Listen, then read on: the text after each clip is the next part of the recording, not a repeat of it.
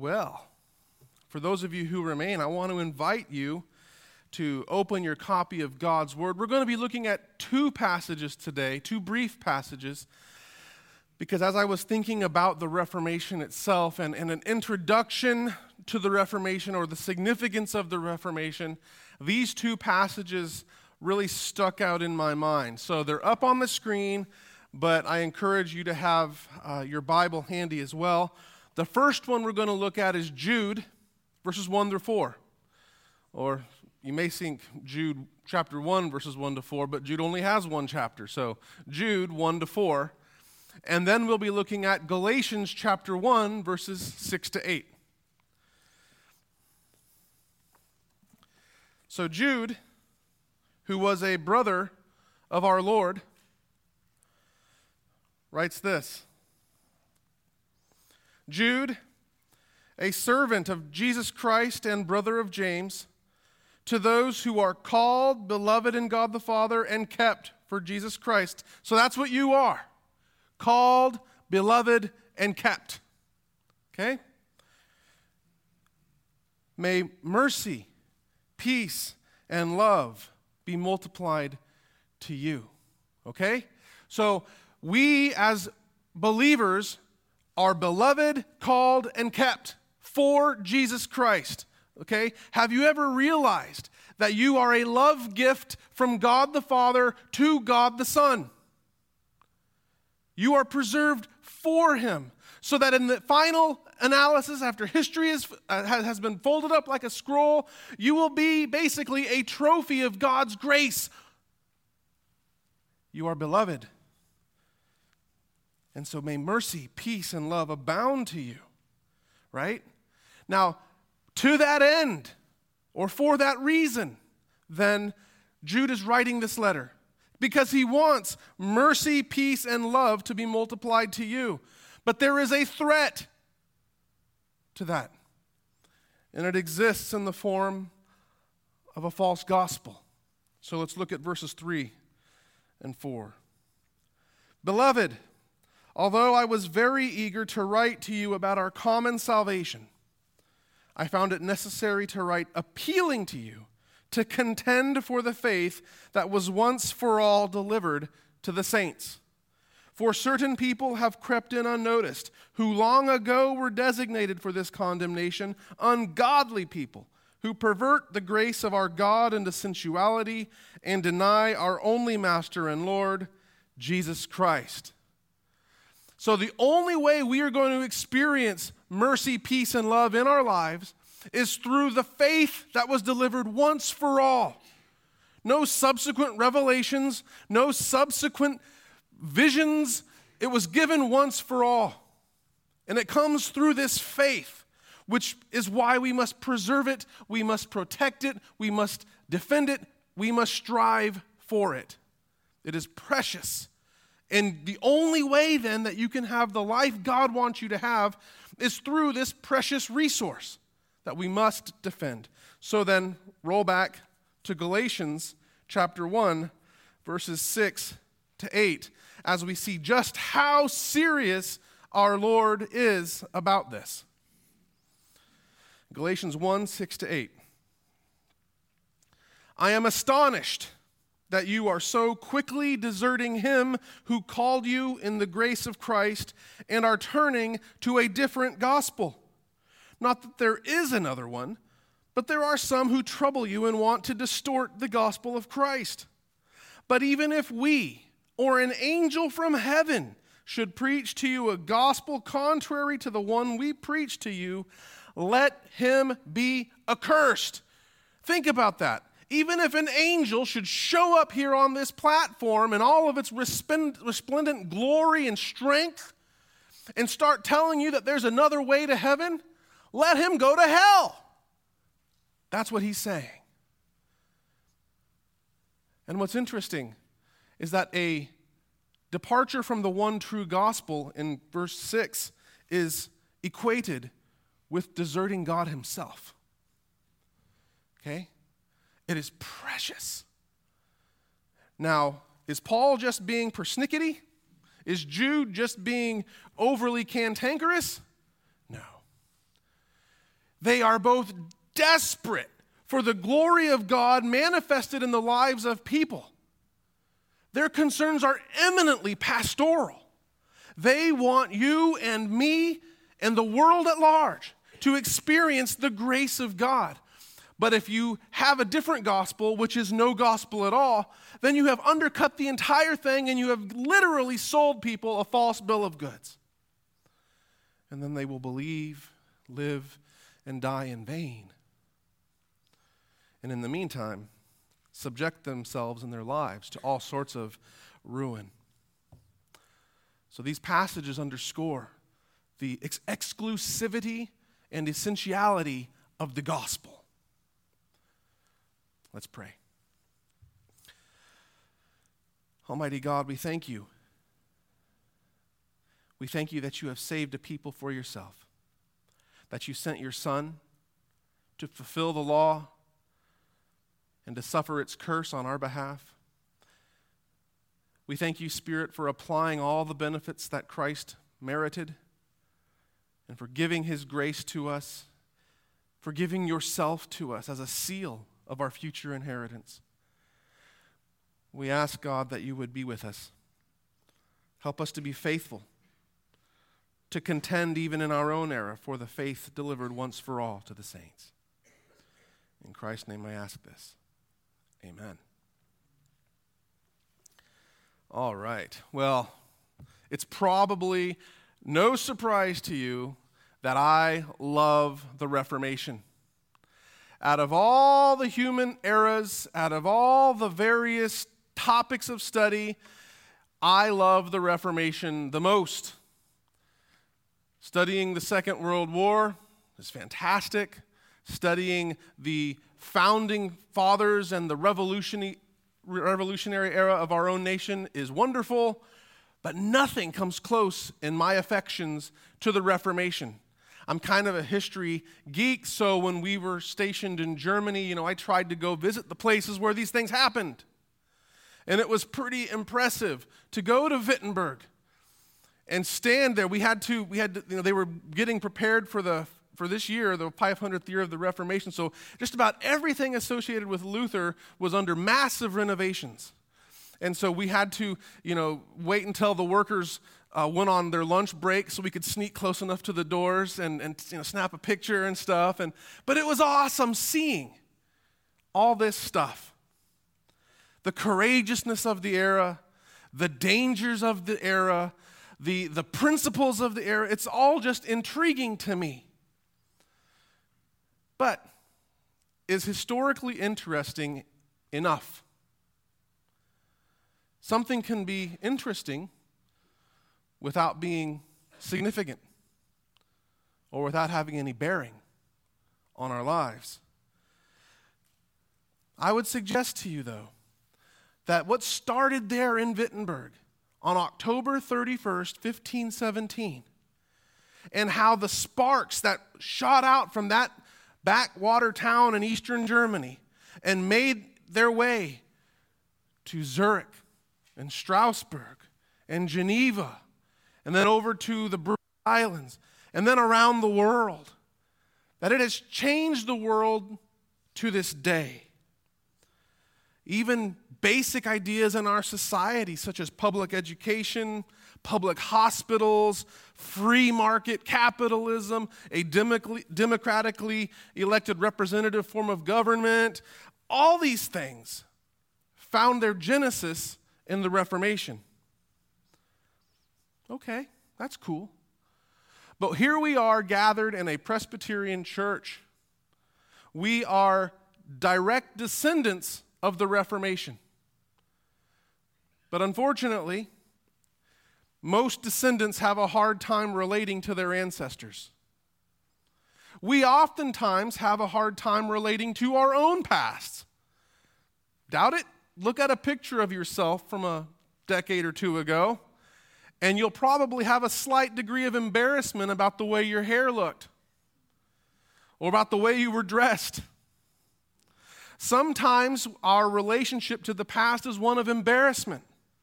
You know, we think that our grandparents, while lovable, were, were hopelessly out of date, out of touch. Sometimes our notion of our regard for the past is downright hostile. And we seek to purge memories of them. We act like their flaws were so great that there's nothing good we can learn from them. And so sometimes we try to totally separate ourselves from the past. And let's be honest, sometimes that's our attitude about the Reformation. I mean, our culture teaches us that above all else, we should be compromising and, and easy to get along with, and that you shouldn't be too sure of yourself because that's arrogant.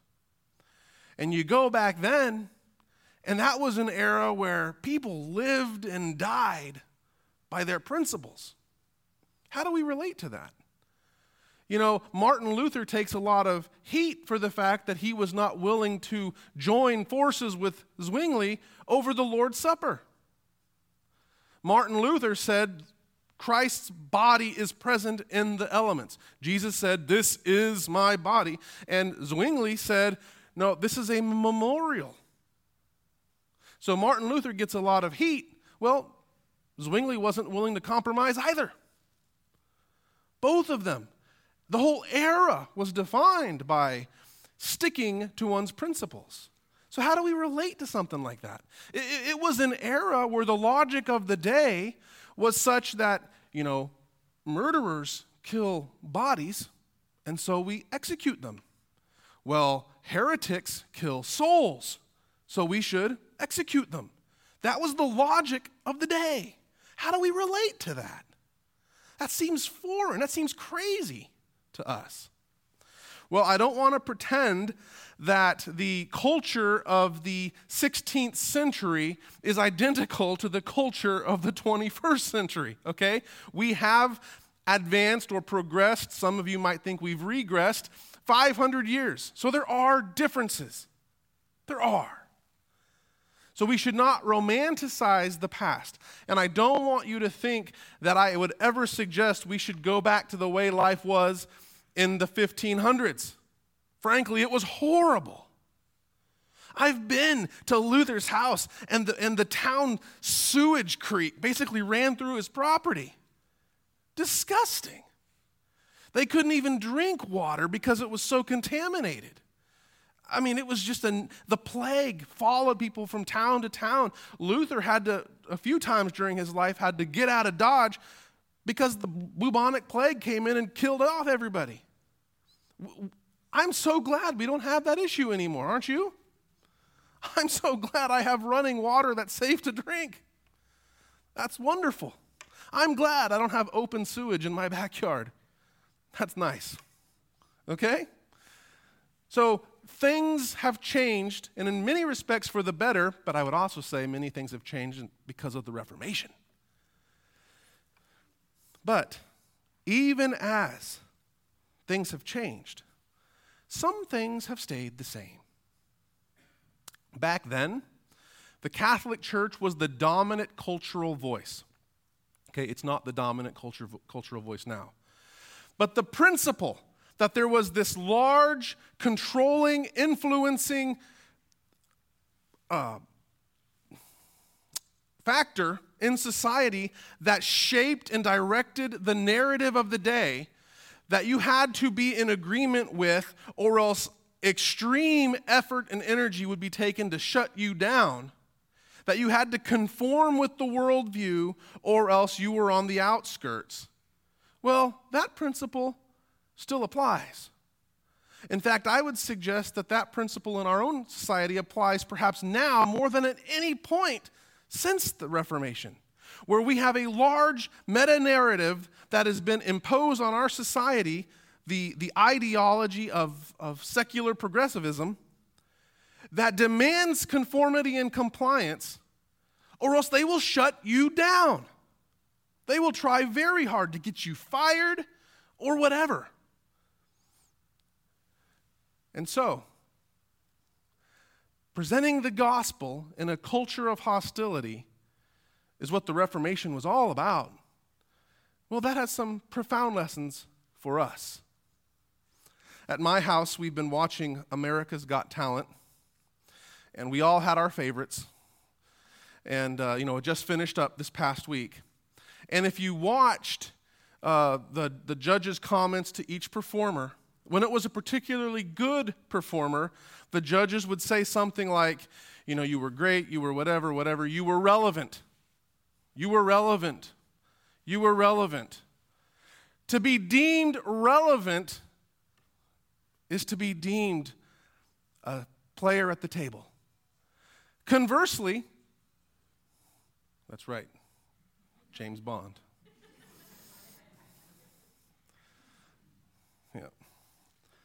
I remember that uh, a few months ago, Kay wanted to watch a romantic comedy, so James Bond it was. You know? so, all right. To be deemed relevant is to have a seat at the table. You, you matter. To be deemed irrelevant is perhaps the greatest criticism you can ever be given. If you are judged or labeled irrelevant, you are basically brushed off to the ash heap and you are not a factor. Now, when Simon or one of the other judges would tell the contestants that they were relevant, what they were saying was that their performance in some way, shape, or form conformed to the concerns, interests, or tastes of our modern pop culture. So, in that vein, then, at 500 years of age, is the Reformation still relevant? And I would say a resounding yes. Okay?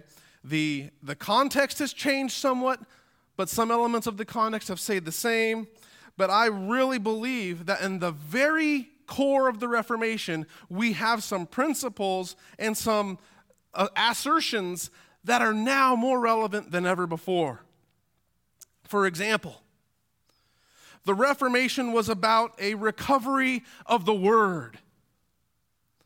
And it was about relying on the power of the Word to effect change.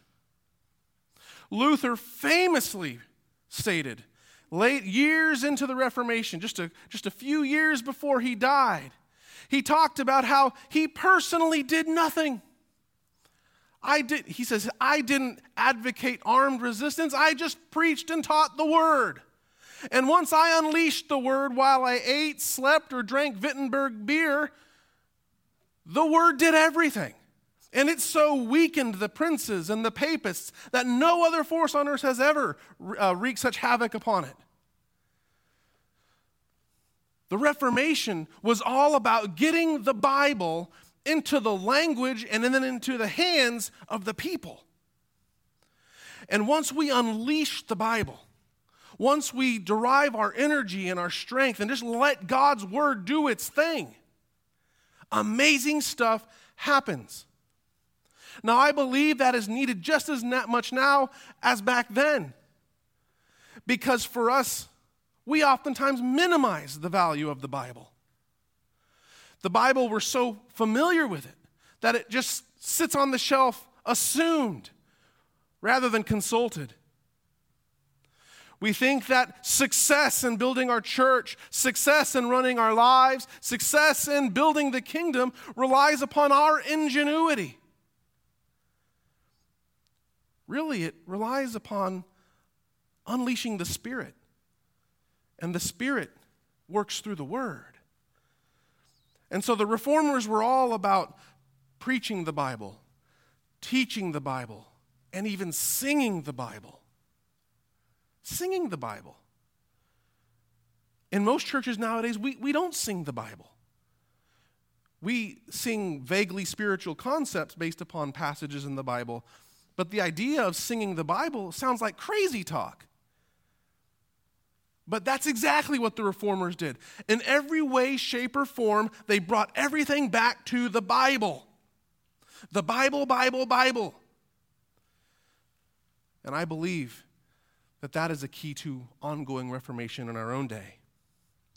We could talk about how the Reformation really gave birth to the notion of how we train, support, and send missionaries. When Martin Luther founded his academy in Wittenberg, people were coming from all over Europe, and they left his home and they went back to the Netherlands, to other places in Germany, to, to Switzerland, to France. They took his books with them, and many of them met their demise.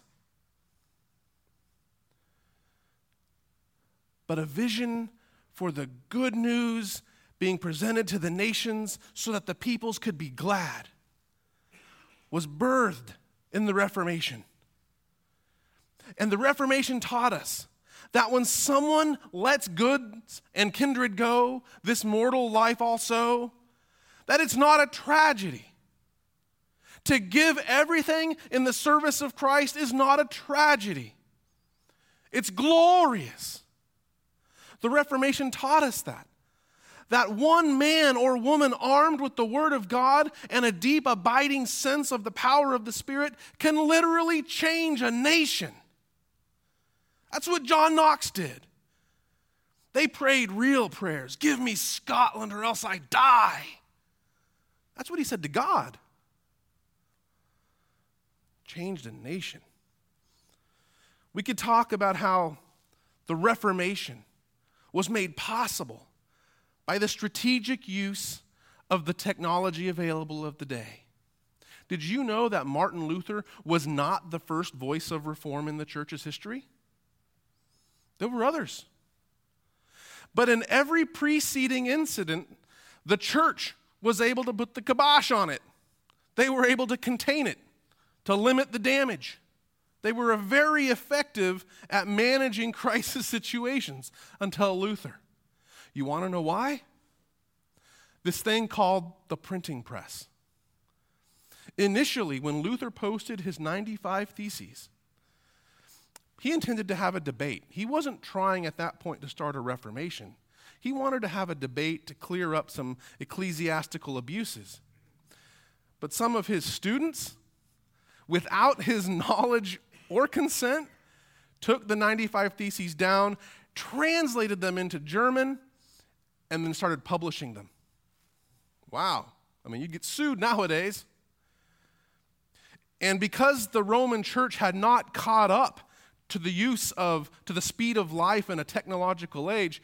Did you know that from the time Luther posted his theses, it took them six months to even get around to addressing him? Guess how many copies of his theses had gone around Europe in that six month time?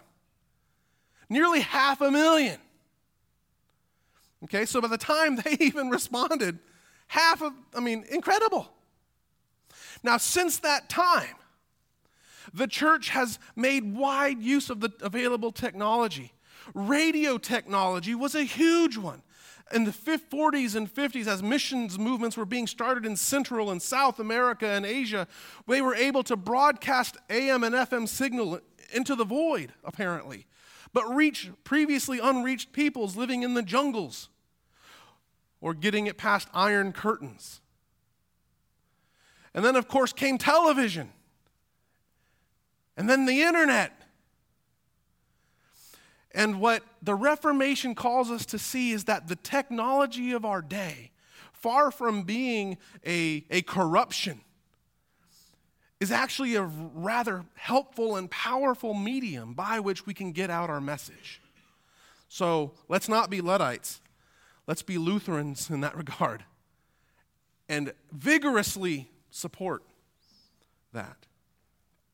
But mostly, mostly the Reformation remains, remains relevant because at its core, it represents the answer to the question how can I have peace with God?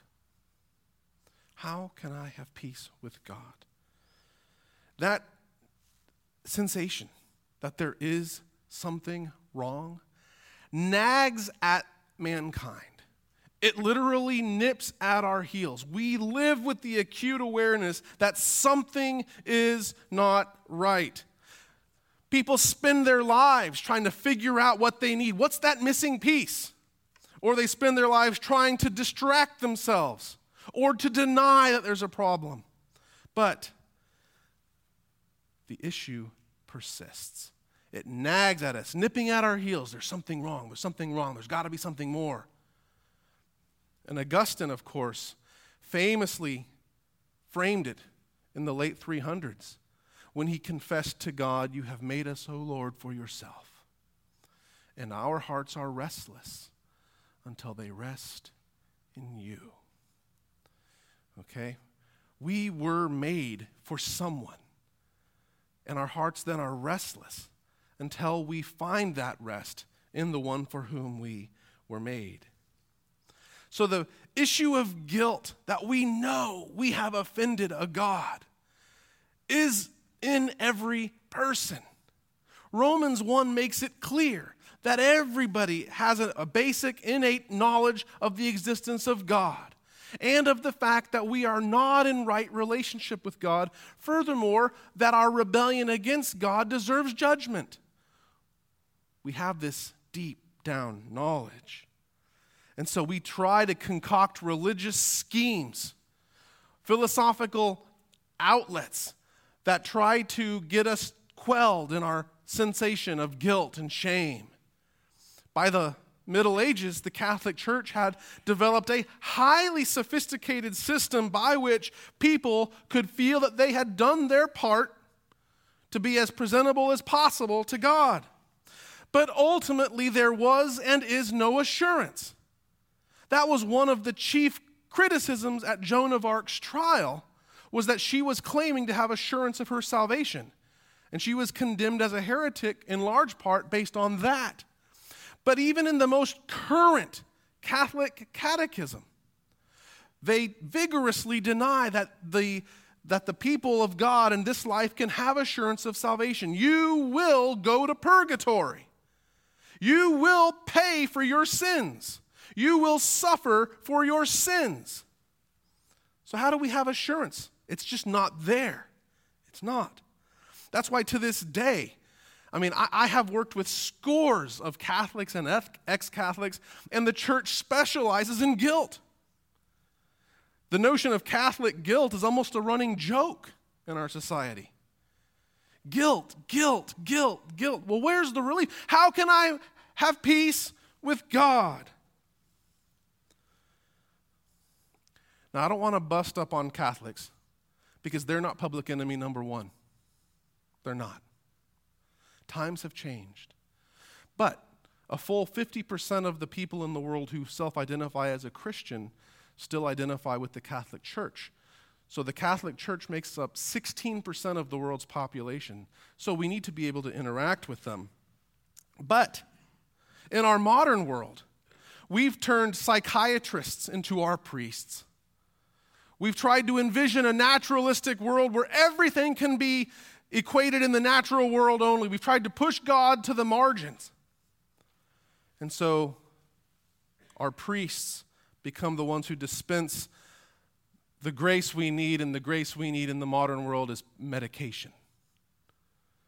And so in 2016, one in six Americans are on a prescription psychiatric drug which is up from 1 in 10 Americans in 2008, which itself is 21% more than it was back in 2000. Even as we're told to celebrate who you are, be true to yourself, love you. The elective cosmetic surgery industry is a booming $16 billion a year business as people are literally uncomfortable in their own skin. I could go on and on about the precipitous rise of destructive behaviors such as cutting or self induced vomiting or self starvation. I could talk about the chronic dissatisfaction that people have with their lives. But the world has been like that forever. The problem is we are lost in the dark. And we have a vague notion that something is wrong. And our hearts are restless. We desperately need to grasp onto something that will give us the meaning that we otherwise lack. Mankind, now as ever, has a problem.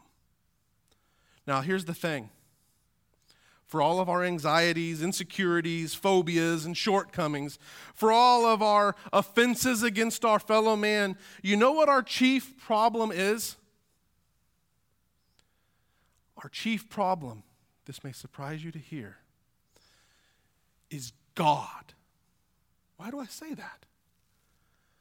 Because God stands there in the middle of the road and you will confront God. And we will come before Him in our sin, in our lostness, in our rebellion, and we will give an account. And so the problem that plagues mankind perpetually is I cannot stand before a righteous and holy God. God is the one who will judge us, and we hate that. Our problem is we will stand before a righteous God. Now, the Reformation did not teach you that, okay? Even the Catholics understood you would stand before God. Unfortunately, they had turned God's one mediator, his son Jesus Christ himself, into a vengeful judge for which we needed mediation just to get to the mediator. No, what the Reformation recovered was the beauty of the gospel. Namely, that God isn't just our problem, He's our only hope. Did you know that? God is not only our judge, He's our Savior. That's what the gospel that was recovered told us. You see, as Martin Luther and John Calvin and countless others discovered in the pages of Scripture, the beautiful thing about the gospel is that in the gospel we learn that the wisdom of God devised a plan whereby the love of God could save us from the wrath of God without compromising the righteousness of God. From start to finish, God is our Savior. And so the Reformation, above all else, was zealous about the gospel because the gospel gives people hope it gives people freedom. It gives people the ability to glory in God rather than tremble in judgment. It was not a theoretical movement. You know, we're going to learn about how in the Reformation they had discussions about whether grace is imputed or infused. What does that mean? Their concern was not theoretical, it was eminently practical. You want proof?